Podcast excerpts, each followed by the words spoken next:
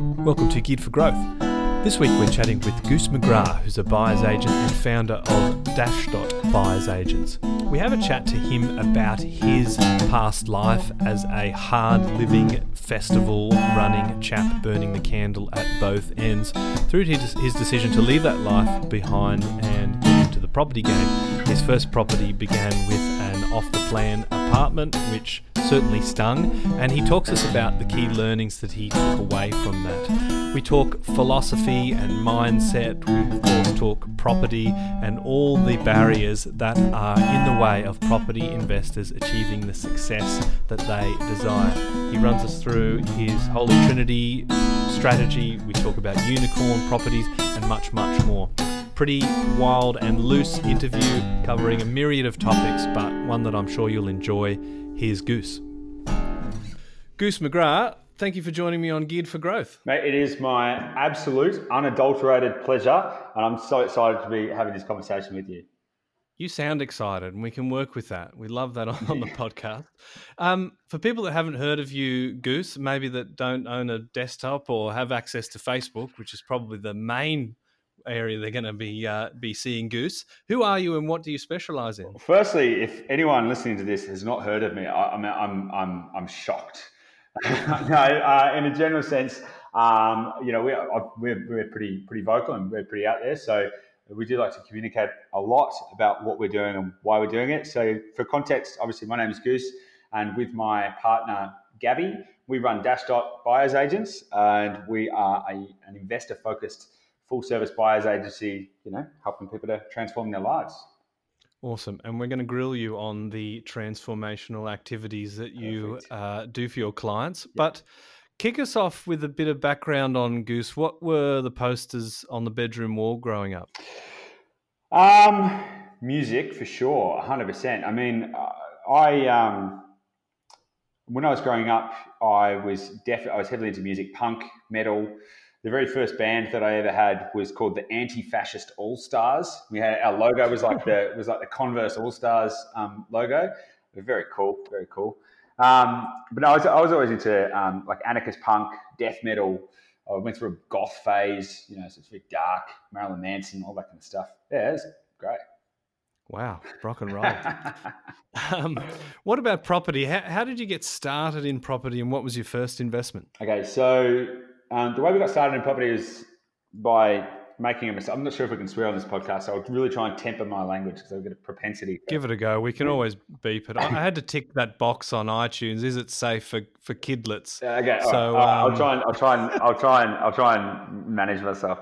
I get a bit excited. That's all. So, um, how did we get into property? So, I was actually running two other businesses, um, and I was working about hundred hour weeks, and I've been doing that consistently for over a decade. And I don't say that with any degree of exaggeration. So I was working in the festival and event sector, which has got a horrific um, lifestyle culture within it, okay, which is basically work 12 to 16 hours a day, every single day.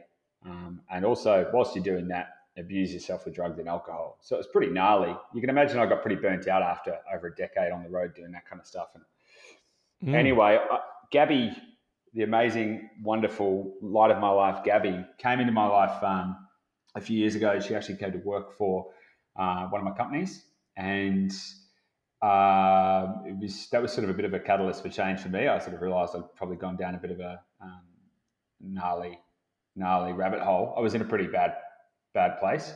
Um, I was living in the office. I was pretty, pretty much broke, um, and decrepit in spirit and soul. I wasn't in a very good place. But anyway, Gabby and I got together, and which obviously started inspiring a bit more me to think a bit more positively and what's next. And I can't keep doing this to myself, and there's got to be something more. And like most young couples, we we thought, well, let's try and get our foot on the property ladder. You know, that's how you get ahead in Australia, right?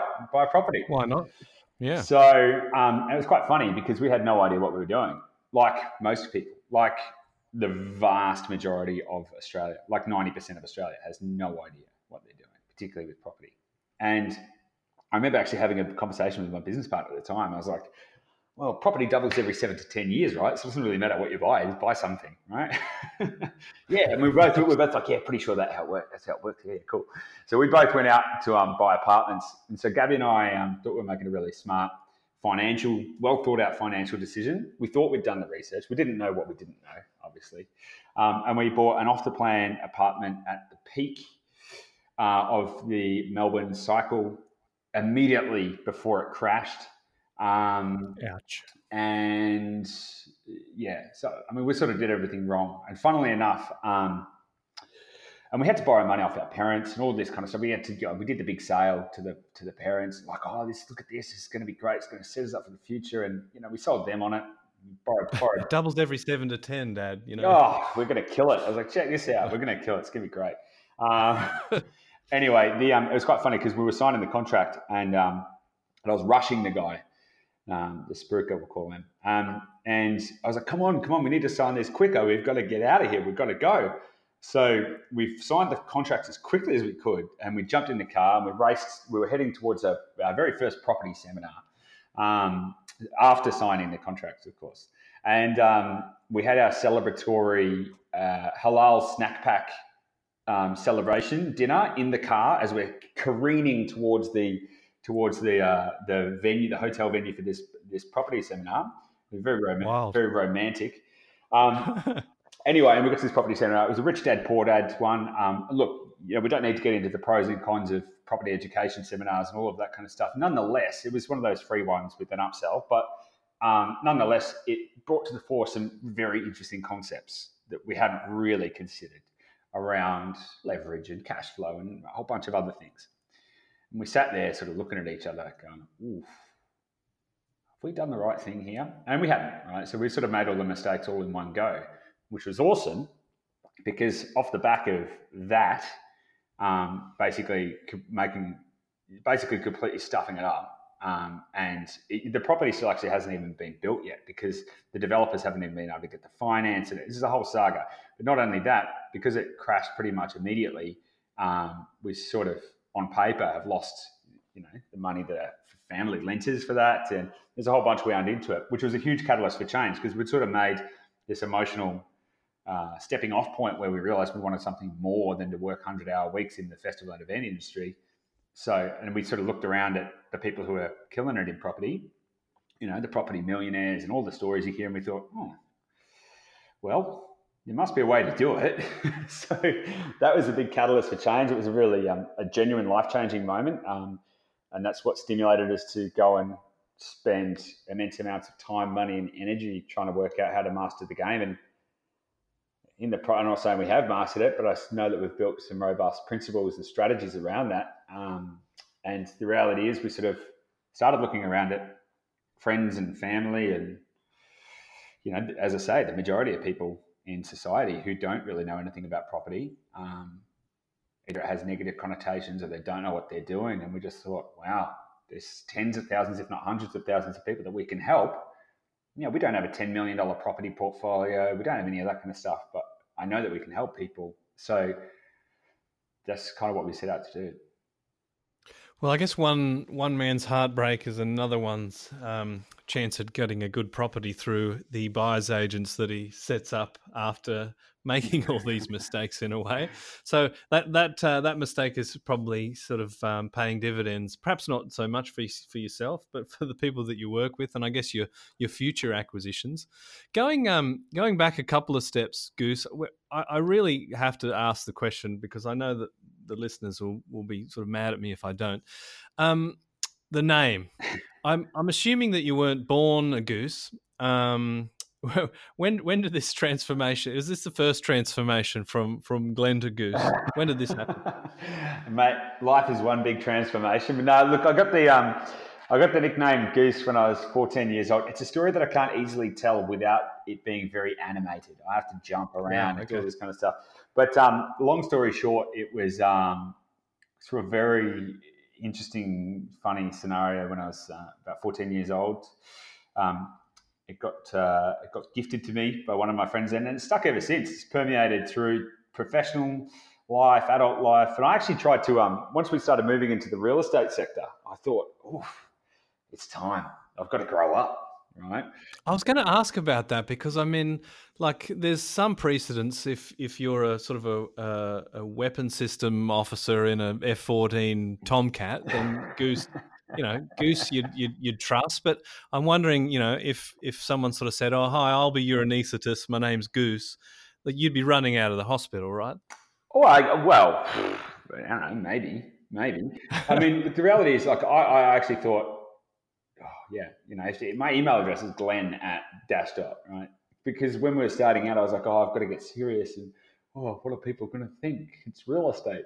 And then actually, it was really funny because uh, my dad actually pulled me up on it. And he was like, well, who do you think you are? Why are you trying to be someone that you're not? And all this kind of stuff. And really hit home that, you know, the, the greatest asset that we've got is authenticity and integrity, right? And I was just like, you know what? Everyone knows me as Goose. I feel, you know, this is who I, how I identify. I introduce myself as Goose. Gabby calls me I'm Goose, right? So the reality is, um, to some people out there, um, that's not going to resonate. And guess what? I'll let you know a little secret. They're probably not the kind of people I want to work with. And that's okay. You know, like I'm unapologetically going to be who I am. And I'm unapologetically going to show up with authenticity and integrity and purpose and passion every single day. And I, and I absolutely, and this might go back to my anarchist punk roots, I absolutely, passionately refuse to try and be somebody else just to keep up appearances. I, I think that resonates with people too. And I think yeah, there's almost like a Descartesian sort of goose, therefore I am. You're you're the one true goose, and you're embracing it, and it's working for you. So I say stick with yep, it. Yep, hundred percent. Talk to us about um, property since since buying that off the plan apartment in Melbourne. You you mentioned that um, you don't have a ten million dollar portfolio, so assume you're still sort of actively in that um, you know a- asset gathering phase of of of your investment journey. Where, where, are you up to, and and what are what's sort of the the end game for you? Is there a goal in mind, like a retirement figure or a portfolio value or quantity? Um, yes and no. I mean, so it was quite funny. So obviously, there's the the plan apartment. Um, we have bought we bought two properties in four months at the start of this year, um, and then through starting the business, we've had to slow down a little bit. Um, because of lending, because we started the business. So it affects our, our serviceability criteria, you know, wages, all that kind of stuff. That being said, mm. we are actually um, planning to purchase another property in the next, probably in the next month, um, which will make it three in 12 months, um, which is pretty cool. And the plan is to basically continue that um, process. Now, the way what we are doing for our personal portfolio is what we are helping other people to do as well. So that's focused around cash flow positive properties, high growth areas with value add potential, recycle equity, continue to grow, continue to build. So we are practicing what we preach as well. Um, but yeah, so so we've got two and a bit is what I like to call it, um, gearing up for number three in the next month. And portfolio goals, well, ultimately, um, you know, like everyone, I want to be able to build a, a, legacy, build generational wealth, and have generational impact, and you know, have enough passive income. I'm not the kind of guy who who wants to quit what I'm doing and you know have a passive income so I can spend time at the beach. I do that anyway.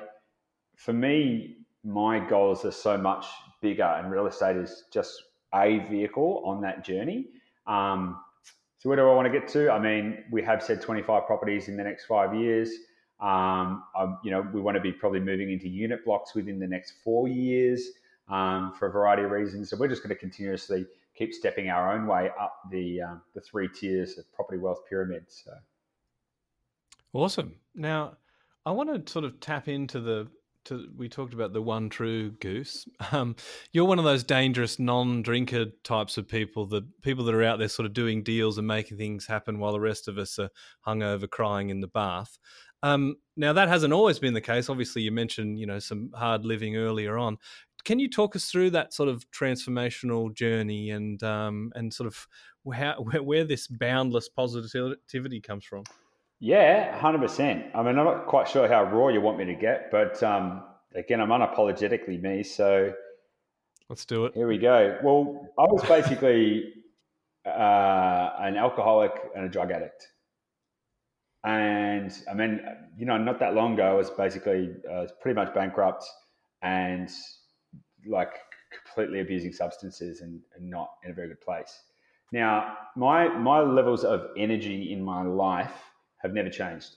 I've always been almost psychotic levels of passionate drive into whatever it is that has my focus. Now, unfortunately for that, for, for me, for a period of time there, that that passion, that that that un, unchainable levels of energy and drive were geared in the wrong direction. So don't get me wrong, we achieved massive levels of success in the property, sorry, in the um, in the um, festival sector. You know, we ran businesses all over the world, and we were producing some of the largest events in the world, and and that was part of that drive and that passion as well. But so was, um, I guess, a level of self destruction. And so I had to come to a very real place where I realized that if I wasn't going to manage that or exclude it from my life, then I might not have one. So it really that's pretty real. It's pretty real. It's pretty real. Um, and I, I'm pretty open about talking about it because as someone who um, you know, I was never like, I was very, very high, um, what do they call them, like a high, high performance. Uh, Type A personality, yeah. I, I, would say. Yeah, exactly. Yeah, no, like I was a high performance addict, basically. So a lot of people didn't even really know. And I actually think that there's a there's a lot more of that that goes on than people realize, which is why I'm pretty open about talking about it as well. um, so for me, yeah, I mean, it just got to a point where I had to make a decision. I was like, I'm either to I'm either to make a decision to be a, to be a drunk for the rest of my life, um, or cut it out. And the interesting thing that happened when I cut it out, again, the same levels of energy and focus, like like un, unbridled levels of of energetic push. I just got to channel that in a different direction, and oh my god, the transformation in my life since I've cut out drinking and and everything else is phenomenal. Wow. Well, I think I think it's yeah. You've got one of those driven type personalities where you you're going to be the best business owner and buyer's agent, or the world's best alcoholic. Yeah, um, that's exactly that's which, exactly right. And I had to turn around and decide which one of those I wanted to be. And I was like, I, I yeah. want to help people. I could be the I could be the world's best absolute wreckhead, or I could be the world's like highest impact human being. You know, so I love it. And one one of my personal heroes because I'm a, a, bit of a triathlete, but um, Lionel Sanders, you should look that guy up. Um, he was a drug addict and nearly killed himself, and because he had that crazy personality, he turned that from drug abuse into triathlon and came from basically nothing to second in the Hawaii World Championships in 2017. Just using that same energy he had for destroying himself. And putting it on a bicycle and you know in the pool and, and, and running. So those sorts of people tend to be dangerous if you point them in the right oh, direction. And that's good to hear. hundred percent, hundred percent, and that, and that's exactly right. And you can say the same thing about Grant Cardone. And look, there's there's there some of the some of the some of the people out there having the highest impacts and the highest uh, levels of success in their fields. We've, we've all got the same story. So my story is not unique. I'm not the only one who's struggled with that kind of stuff, um, which is why I also want to talk about it. And then it is that thing. It's like you know that that that level of passion redirected is what's led us to be. I mean, I'm pretty sure we're the fastest growing buyers agent in Australia. Um, you know, we're, we're having huge levels of impact, we've got huge, huge levels of passion and communication out there, and that's all coming from that. So it's it's awesome. And now and now, you know what? I wake up every. I used to having anxiety and all this kind of stuff. I wake up every single day inspired, inspired and passionate about what kind of impact I can make on the world. It's sick. Well, while while we've we've duct taped you to the microphone, let's let's see what you can do for us. um, we'll uh, we'll point you in the direction of of this property yep. game, um, and I know people will start getting cross at me if I don't sort of go back to the property. Yep. But you, you talked about um, you've talked about a holy trinity strategy and and buying over and over again. You mentioned a few sort of buzzwords like you know cash flow and getting the ec- equity out and adding value. Can, can you talk about talk us about this holy trinity? Yeah, hundred percent. So um, we use the term holy trinity because it's an easy thing for people to digest, and it's based around three core pillars: cash flow positive properties in high growth areas with value add potential. They're the three pillars. And when you can get those three components to work harmoniously with each other, you have, in essence, an unstoppable wealth creation machine. So it is about getting the right levels of balance, though, and for a reason. Because if you just go for cash flow, then you're going to have limitations because you're not going to be getting the capital growth. Therefore, you're not going to be building, you know, large levels of wealth. You may be able to replace your income, but you're going to have limitations on what you can do. Vice versa, if it's all in growth and uh, th- there is no liquidity in your uh, portfolio and it can't cover its own debts, you're going to have a liability. Um, also, then stepping back a little bit to kind of what what made our first purchase go so wrong. We bought the wrong property in the wrong place at the wrong time largely due to external market forces, so politics and the economy that dictated um, you know, the market conditions at the time. So then it's like, well, how can you, how can you, in what ways can you de-risk your strategy by, um, you know, by having, by, by creating an environment where you can control the outcomes, which is where the value adds come in. So value add potential could be anything from a small cosmetic renovation all the way through to you know, subdivisions and and stuff like that. And yeah. it really depends on where you're at on your journey. Does that make sense? Yeah, yeah, it does. But we've been taught, I suppose, that um, a high growth area and cash flow positive are, are, two different properties. So you either go for you know high growth or, or cash flow, and you can. I guess it's a sliding scale, but if you slide more towards the the growth potential, you're tending to go lower yield. Do you? subscribe to that view? Yeah, oh, look, 100%. It's a balancing act. It's a balancing act. You know, you can get blue chip, I use blue chip in inverted commas. I don't even really know where that comes come from, but. Um, Coogee, I think. Yeah, with you know, you can get exactly Coogee's lovely. Um, you know, you can get areas which have got 9 10% capital growth. Awesome. But good, good luck getting positive cash flow. It's very, very unlikely. Right. So it's a balancing act. Vice versa, you can get 14% yields. Good luck getting capital growth or any significant, you know, any significant amount. So it is that balancing act, which is sort of why we hover around the. Um, we're shooting for sort of uh, five five percent on average on a ten year average, but typically in growth. Um, but typically, you know, seven to ten percent in the first twelve months by strategically purchasing in the right place at the right time. So you're getting solid. You're getting you know, pretty good long term growth, but also very solid short short to medium term growth. So one to three year growth, we're typically looking for about 30%. That's by positioning ourselves in the right market. Then on a yield front, we're looking at five and a half to sort of six and a half percent. Now, some people will be like, "Oh, yeah, but I can get eight percent," and it's like, well, it, there is a there is a balancing act, right? Because these things, like like everything in nature, there's there's the polarization. There's yin and yang.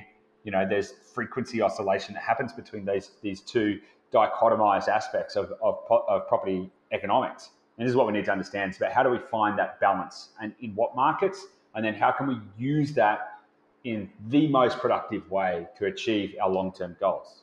Make sense?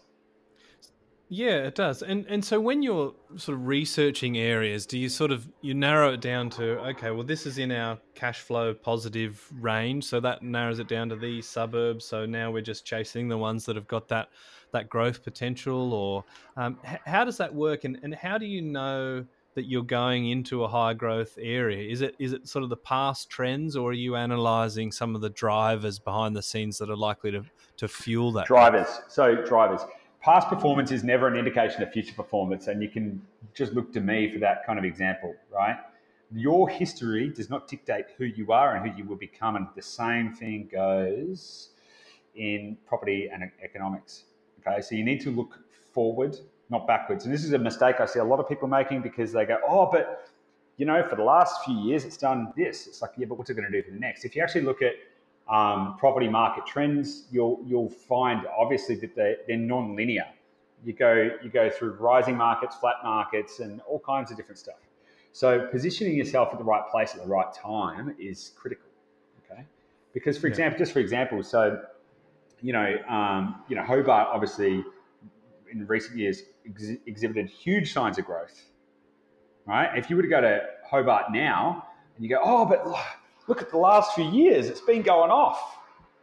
and then you go buy in Hobart now based on that. I'm not saying there's no growth left in Hobart. I'm not saying that at all. But you're certainly not going to get the same performance now moving forward as you did in the last two to three years. Well, it had, a, I guess, a little bit like Sydney pre the last boom. It had 10 years of doing next exactly to nothing. Right. Exactly right. And this is why you don't look backwards, you only look forwards. Because if you if you're driving a car and your car is your wealth creation vehicle, you want to be looking through the windscreen, not through the rear view mirror. Okay. I've yeah, of so, course. I've, go on, sorry. I've tried very hard to make cars my wealth creation vehicle. I wouldn't recommend no, those, but that's no. that's a slight yeah, issue. Yeah. that's no, that's not, they're not a great tool for that. So, so to that degree, then you need to start thinking about okay, so what does what does that mean? You know, like what is actually going to move the needle moving forward? And I can tell you 100 percent that it is not necessarily just because somebody announced they're going to be putting a new road in an area. So you need to look. We've got we've got over hundred different metrics that we look at and analyze, and it's been a long process trying to define all this. And you know, as I said, once I just once I decide to put my mind to an endeavor, it gets a pretty intense level of focus. So we've very quickly um, fine tuned pretty robust systems about identify these these kind of areas. So we look for things like um, you know price, how that how that price uh, in that suburb is in relation to surrounding areas. What are the key industry drivers? What is the population movement? What is the future population expectation? Um, what is the supply risk? What is the demand levels? What is the yield trend, days on market trend? There's a, there's a variant amount of factors in there. But what you need to be looking at is over the next one to three and three to five and five to 10 years, what are the key drivers that are going to attract more people into that area? And then how do you, because it's really what it comes down to. How many people are going to be going to that area? How long are they going to be staying? Why are they going to be there? How are they going to make money? What is the level of supply risk? Because there's no point moving into an area if you know, it could have the best drivers in the world, but if they're going to release another 20,000 land lots, then it's probably not going to matter much for growth, right? You, it's all going to be soaked up. So you really need to be looking at, at how you can get that balance of supply, demand, and future economic potential. Does that mean you favour a certain asset type over others, uh, i.e., houses rather than yes. units? Or if you're talking about houses, you're talking about maybe houses in a bit of a sort of landlocked area where we can't sort of say to a farmer, "Congratulations, your 50 acres is now zone 2A residential." Oh, 100 100%. Yeah. So typically, you know, the the great adage in property is that land appreciates, buildings depreciate. Right. So from that perspective, you always want to be going for land, but conversely, you don't just want to go and buy 20 acres and hope that that's suddenly going to go up in value. So it's about getting that balance. But the way I like to think about property, just quickly, is what you're buying is land, and what you're putting on that land, or what you're buying on top of that land, is like a little shop. Okay, so you need mm-hmm. that, that shop. So don't think about it as a house and a home. Think about it as a business, and that business, that shop, is in the business of selling accommodation to the right to the right buyers. Right now, if that shop and that business can produce income, that's what's going to pay for the cost of you holding the land, which is ultimately the bit that's going to be going up in value. Okay, so this is just a, a perspective shift that I think a lot of people need to go through. Conversely, as well, so when you uh, are buying apartments, and don't get me wrong, Gabby and I are in an apartment in Bondi, loving it. From a lifestyle decision, they can they can be great. From an investment decision, not so good, because the supply risk is huge because you know, quite literally the sky's the limit, and so they can you know the amount of land required to go to build a unit block up upwards is the ratios are all out. So you can you can generate a lot more supply in units than you can in houses, typically because of the limitation of land. You know, they're not making any more land, and land is the valuable bit. That's why it keeps going up in value because there's a limitation of it. Okay, so vice versa, we want to only be looking in areas that have very limited infill supply so that we have a controlled environment that we can see that, that it's not we're not suddenly going to get flooded with more opportunity. So these holy trinity properties with the positive cash flow, the high growth, the value add potential, yep. are they are they sort of typically what other people might refer to as A grade properties? So then you've got the term unicorn properties out there. Are, are they your A grades and your unicorns, or is unicorn something no, else? look, we use the term unicorn uh, to describe those kind of properties too, partly because it's colourful and it gets people's attention. And I like to get people's attention because it's important stuff that we're talking about. So, um, look, a unicorn. Like I guess to take a little step back, you know, when when after we um, bought our first property, and you know, I started thinking, okay, well, how what is what does the perfect property look like? If we're going to nail this game, what does the perfect property look like? What would it have to do? How would it have to perform? What how what balance of growth and, and yield would you need to have, and what other aspects? And this is sort of where the Holy Trinity strategy was formed. Was by analysing, okay, what would the perfect property do? If if I was to buy a property that was going to allow me to continue to buy and buy again, and you know, I can hold it forever and get a passive income and it's going to grow and cash flow, all of these things. What would, it, what would it look like? And so I kind of drew it out on paper, so to speak, and went, ah, okay, well, that sounds awesome. So this is how we got to our Holy Trinity. But I thought, well, if they exist, why isn't everyone doing it? Because it's perfect. So then I that hmm. that that was that is a really important question, I think, because obviously there's only so many of these properties. Now let, us say they might be 500 of them but you know there's there's 2 million property investors and there you know there's a there's a bunch of them active at one point. Why is there not a rush to these sorts yeah so that's a really it's a really great point. And so that, and that was kind of where my mind went. I was like well if they exist why isn't everyone doing it? And so i've got a very scientific approach to to i don't know life right and we can dig into that in a whole other episode. But right. I went out to disprove my theory because I thought, all right, this looks awesome, but I'm going to go prove that you can't find them. So I, I diligently started collecting all of the relevant data from every LGA in the country. I, was, I went a little bit Rain Man on the whole scenario, um, and actually then found you could find them, but it all depended not just on where, but when. And so these properties really only exist in. Lost you oh, there for a second. I still there?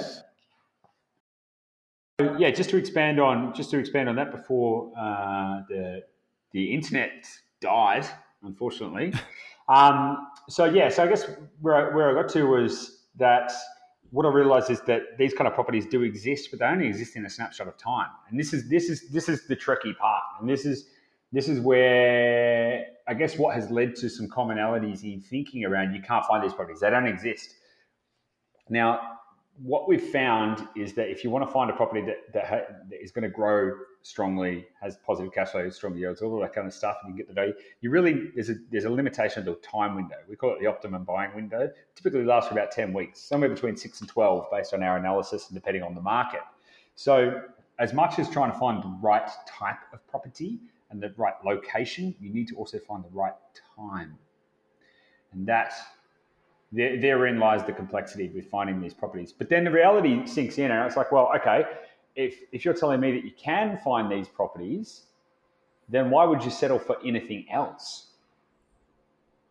It's a good it, question. Yeah, because I mean, like the reality is, if it's kind of the you know, once you have once you understand that you can you can get everything that you want why would you willingly settle for an alternative just because the, the, the, the perfect solution is just a little bit harder?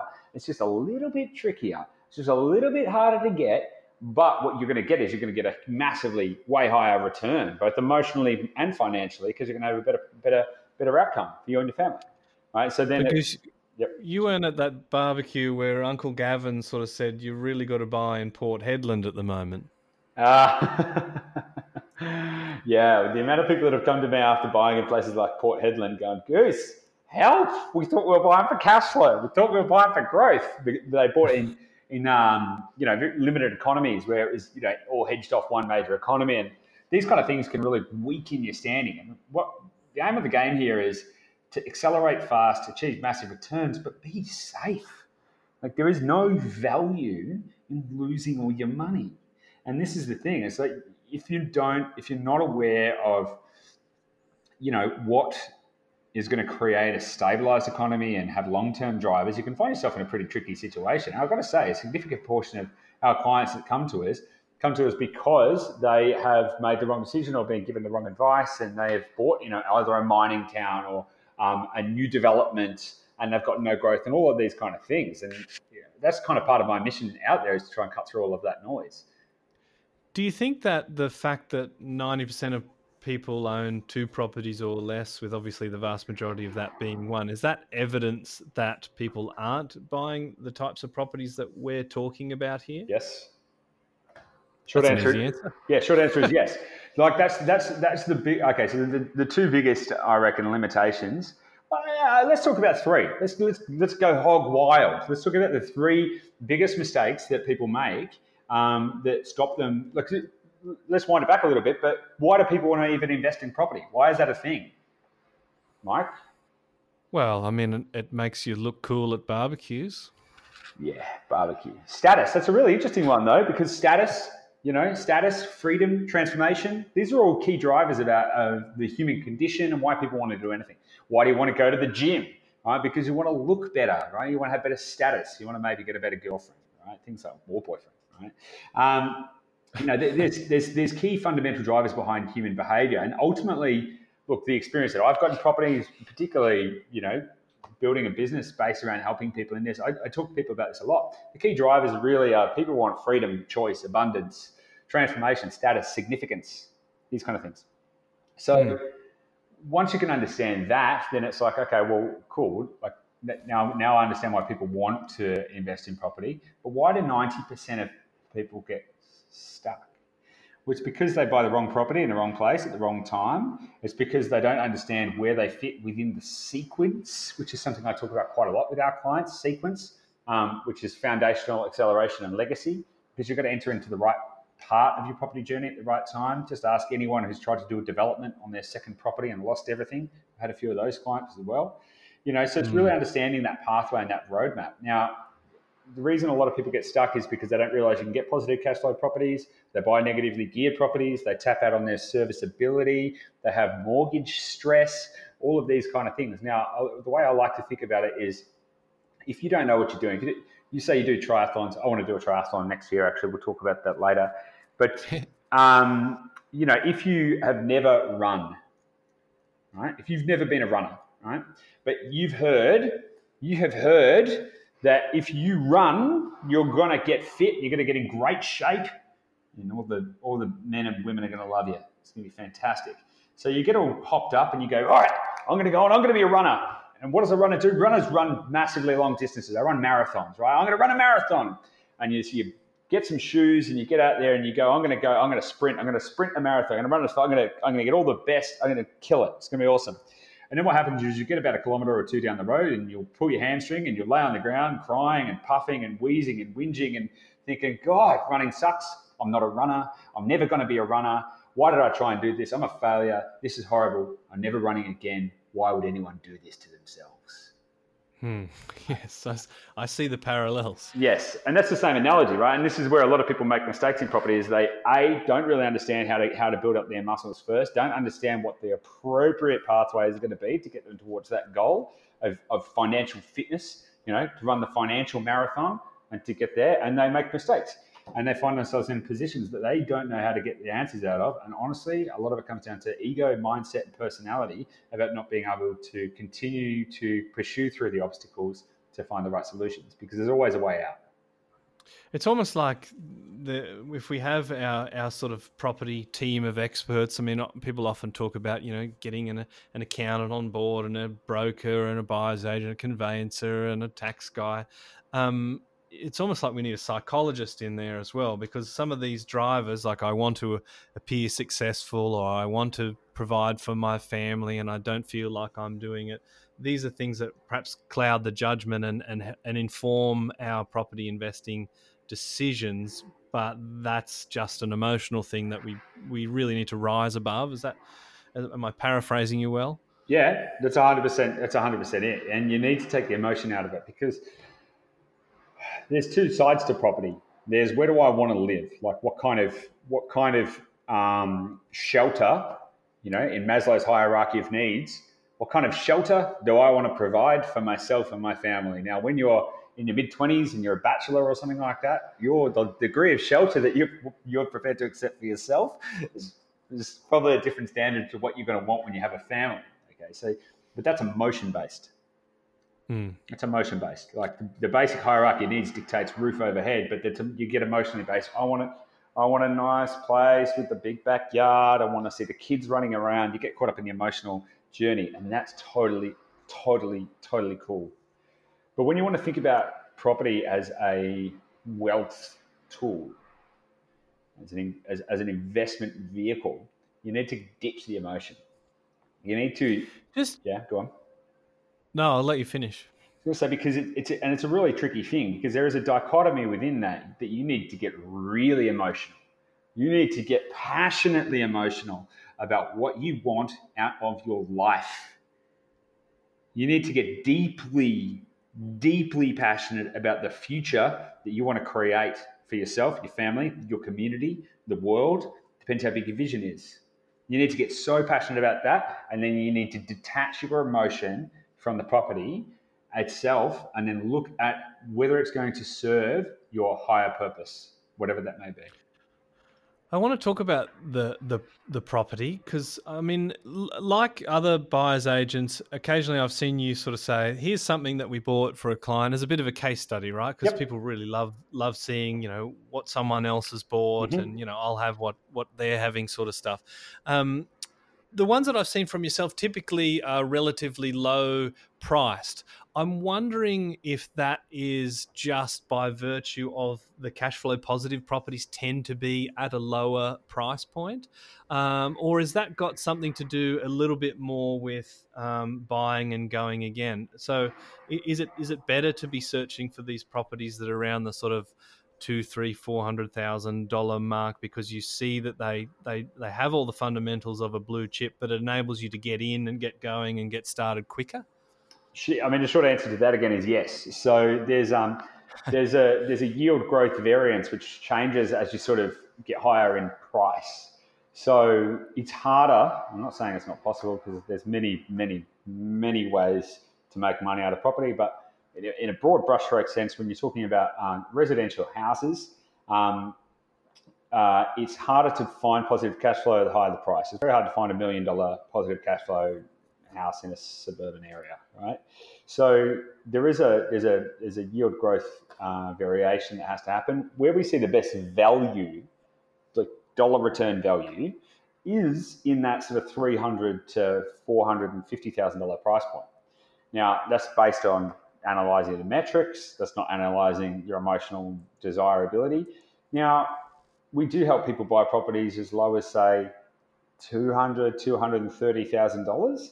Um, and we'll help people buy properties that are worth, you know, well over $400,000, you know, 500 600 But the thing is, it, what you need to really look at is what, where in your journey are you and what is it serving as part of, like, what outcome is it serving to help you move you from where you are now to where you want to be? So a lot of the stuff that we put out, uh, for lack of a better term, via email, Facebook, all that kind of stuff to show people is I, I, I typically tactically choose that to be the cheaper ones. Reason I do that um, is largely to show people what's possible and to encourage more people to take action. Because someone who has a five or six hundred thousand dollar budget for a property, they've probably they've sort of gone through an emotional journey already about property and they've saved up and they've got to that point and they're like, okay, I'm ready to go. And usually for those people, those clients that come in and work with us, I actually talk them down and I go, great, you can borrow 600 or you can borrow, you can borrow 800 or 900 or a million or 2 million, but that's cool. Let's wind it back and let's have a look at what's going to best serve your outcomes. And that might be a $350,000 property or it might be a $450,000 property. We really need to tactically look at their strategy. Now, a lot of what gets people excited is understanding that they can do more than they thought okay? Because property is got a there's a big emotional um, and psychological block. I, I know personally, looking around at my friends. I mean, I'm in my early 30s, and I look around at a lot of my friends, and the general consensus is, well, I'm never going to get any property. God, those boomers, they've ruined it for everyone. We're never going to get in. It's too expensive. Woe is me. That's it. And so, what I want to try to do is spread a message that you can actually get started for a hell of a lot cheaper than you think, and you can do it in a really powerful way that is going to accelerate your position, so that you can, rather than going, okay, I'm 30 and my dream home now costs 1.5 million dollars. Uh, I've got to try and save up for that. By the time you've saved up for that, it's probably going to be worth 2.5 million dollars. So you're going to constantly be chasing the market, which is seldom going to work out very well unless you change your um, financial uh, position in your life and your career significantly, which for a lot of people they don't. Okay, so then you've got to think about how can I make my money work for me? How can I get in cheaper, make it work harder, accelerate faster, and achieve that outcome safer? In in talking about the market, something that I've seen a lot of people speak about is is buying properties with instant equity, i.e., under market. But I just I'm wondering if we could sort of take aim at that as a concept. I mean, if a property is for sale and on the market, then you know via the traditional uh, definition of of market value, you know, it's an arm's length transaction with where no one's sort of compelled on either side, and it's a fair price based on people sort of viewing it with all education, and and that's basically what it is. Is this under market a, a, a, as big a thing as buyers agents would leave us to believe? Hundred percent, hundred percent. I, think um, I think anyone who says, "Oh, well, the contract price that's, that's the market value because that's what the market dictates," I, I, I think that's a very closed-minded perspective. I know, I, I don't know about you, Mike, right? But I know for a fact that I have sold things in my life, you know, whether it be on Gumtree or whatever. In fact, we recently moved to Bondi and I was selling my tools and stuff. I've sold them for about a third of what they were worth. About a third of what they were worth. Why? Oh, I just, uh, you know what? I was done. I just wanted them gone. I was getting rid of them. Somebody else got a very, very, very good deal on all my tools. Good luck to them too. But the thing is that this kind of stuff happens all the time. You know, you, what what a property is worth is not necessarily what is paid for it. So just in the same way that you can pay over what it is worth, and people have experienced that in equal measure, you can pay under what it is worth. Now, the key thing here is what is it, what is it worth, all things being equal, compared to other similar assets in a similar market with similar economics, if it was presented potentially with a better campaign or um, or you know variant, many variant other things that can dictate the price, or if the vendor was under less distress, or there's a bunch of different factors that can play into it.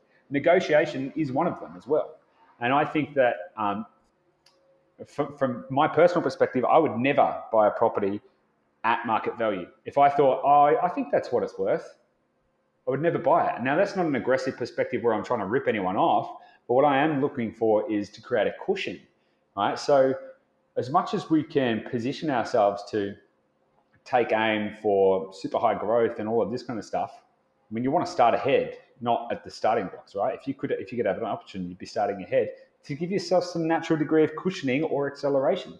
So I think it's 100%. Um, it's 100% real. I mean, that's how we bought two properties in four months. We bought under market value. The bank we the bank valued it at forty thousand dollars more than we bought it. We were able to recycle the equity pretty much straight away and go buy another property. So it's 100% real. Um, it just becomes about identifying where that value lies in the market. Talk to us about recycling that equity in in the good old days, which is probably uh, where am I thinking? Maybe like six or seven years ago. I remember that was pretty pretty easy. You talk to the bank and uh, you say, "I want some money," and they're like, uh, "What for?" Actually, don't worry about that. I'll fill that in later. Uh, yeah, sure. We'll send a value, and oh, you're worth this. Like, here's the money. Uh, th- those days are sort of not as easy as they used to be. Are you finding that? Redrawing the equity is a challenge, or, or is that a key part of the strategy of, of, of redrawing and going ahead, and, and you're not having too many issues with that for yourself and your clients? We're not we're not seeing any issues with it. You know what? It's really interesting because um, the people who talk about lending being so much harder and uh, woe is me, um, they are people that had it very easy in the last decade, right, or so, fifteen years even for most people who got into the market um, in the last few years, it's just it's just how it is, you know. And I'm not seeing any issues with it. You've obviously got to make sure that you're buying the right types of assets that the banks are prepared to secure against. They've got the right equity amounts. You've got to make sure you're buying the right stuff, right? You, maybe maybe you couldn't, maybe you can't go as ad hoc and you know wildly. You know, I, I know people who bought tremendous amounts of properties when lending was pretty laissez-faire um, and that's awesome. But it doesn't mean you can't do it now. It just means you need to listen to what the needs are of the lenders and meet those requirements. Genuinely not seeing any issues on our front with that. And obviously, we use uh, investment focused mortgage brokers who specialize in this field and help navigate that as well. Um, but no, I'm not really seeing any issues, and it is, I think, a core part of the strategy because whilst whilst we want to grow wealth long term, the thing is we're trying to accelerate here. So what we want to do is we want to be positioning people to get maximum growth through under market value and market performance, so they can leverage that equity using the positive cash flow from the properties to buy more properties. So they've got a diversified wealth base, which is going to grow over time, and they're going to accelerate their wealth position. And I think if you were to try and save up a deposit every single time, you could achieve the same result, but it'd probably take you about three times as long. Mm, yes, the power of leveraging, eh? Mm-hmm. Now, we've covered a lot of ground here today, Goose. We've we've uh, we've we've delved into the psyche. We've we've talked we've talked about Maslow. We've we've got the psychology of the individual, as Jeeves would put it. Um, if people are wanting to have a chat to you about any of this and a whole lot more, I'm guessing, what's the best way to get in touch with you? Yeah, so I mean, look, we're pretty active on Facebook. Easiest easiest way to get in touch um, with myself or the team direct is hello at dashdot.com.au. Reach out, say hi, and let's get a conversation started. If people want to join a community of like-minded entrepreneurs and property investors and people who are you know finding success in real estate, we have a Facebook group called the Investor Lab, the Investor Lab, and in that we we you know we're building a community of conversation there. We talk about stuff like mindset. We talk about stuff like goals, market trends, you know, and it's really designed to be a platform to bring value to people on their property journey because you know I, I genuinely believe the more that we can inspire positive change within the community, the better off our society is going to be. So we're trying to foster that as well. Um, alternatively, you can swing past our website, so www.dashdot.com.au, or our main Facebook page, which is facebook.com forward slash dash dot buyers agents. Beautiful. I think that's covered off all the bases. You're pretty easy to find in that regard. Yep. Now we've um, we're time flies when you're having fun, of course, and we're going to have to wrap it up um, with our sort of standard issue question. We've covered off a lot, uh, and there's a, a, lot of wisdom that you've you've shared. But if you could, if you could narrow it down to one piece of advice you would give property investors, let's say they're um, they're aspiring investors, or they've just bought a, a, property, or they're looking to grow their portfolio, um, and necessarily uh, uh, looking for advice, what would that one piece of advice be? One piece of advice is very hard because I my biggest thing is I, I want people to take action because a lot of the time inaction is caused by fear and that's what's going to stop people moving forward because in many cases in life you're much better to take action and make a mistake and learn a lesson than to not take action at all. So the caveat to that is that you want to be trying to take educated action and, and make and make you know intelligent decisions. And to that degree then i would suggest that you know investing in your education investing in building a team investing in getting the right guidance to take you from where you are now to where you, want to be is essential, but then it must be backed up with action because the greatest uh, contributor to or poverty or a lack of success in life is apathy. I think that's fine. Educate yourself, then bloody well do something about yeah. it. Is that good yep. enough? Beautiful. All right, Goose, uh, Goose, it's been an absolute pleasure. Thank you very much for, for joining us today. And uh, if uh, anyone wants to reach out with you, obviously they've got those details there. But um, thanks for thanks for sharing your wisdom, mate. Awesome. Pumped, pumped to be here. Pumped to communicate and share. And I hope it resonates with people. And yeah, I hope it's good. I hope you enjoyed it. I've loved my time here, and I look forward to hearing from people. Good times. I have enjoyed it, mate. Thanks very much. Cheers. Cheers.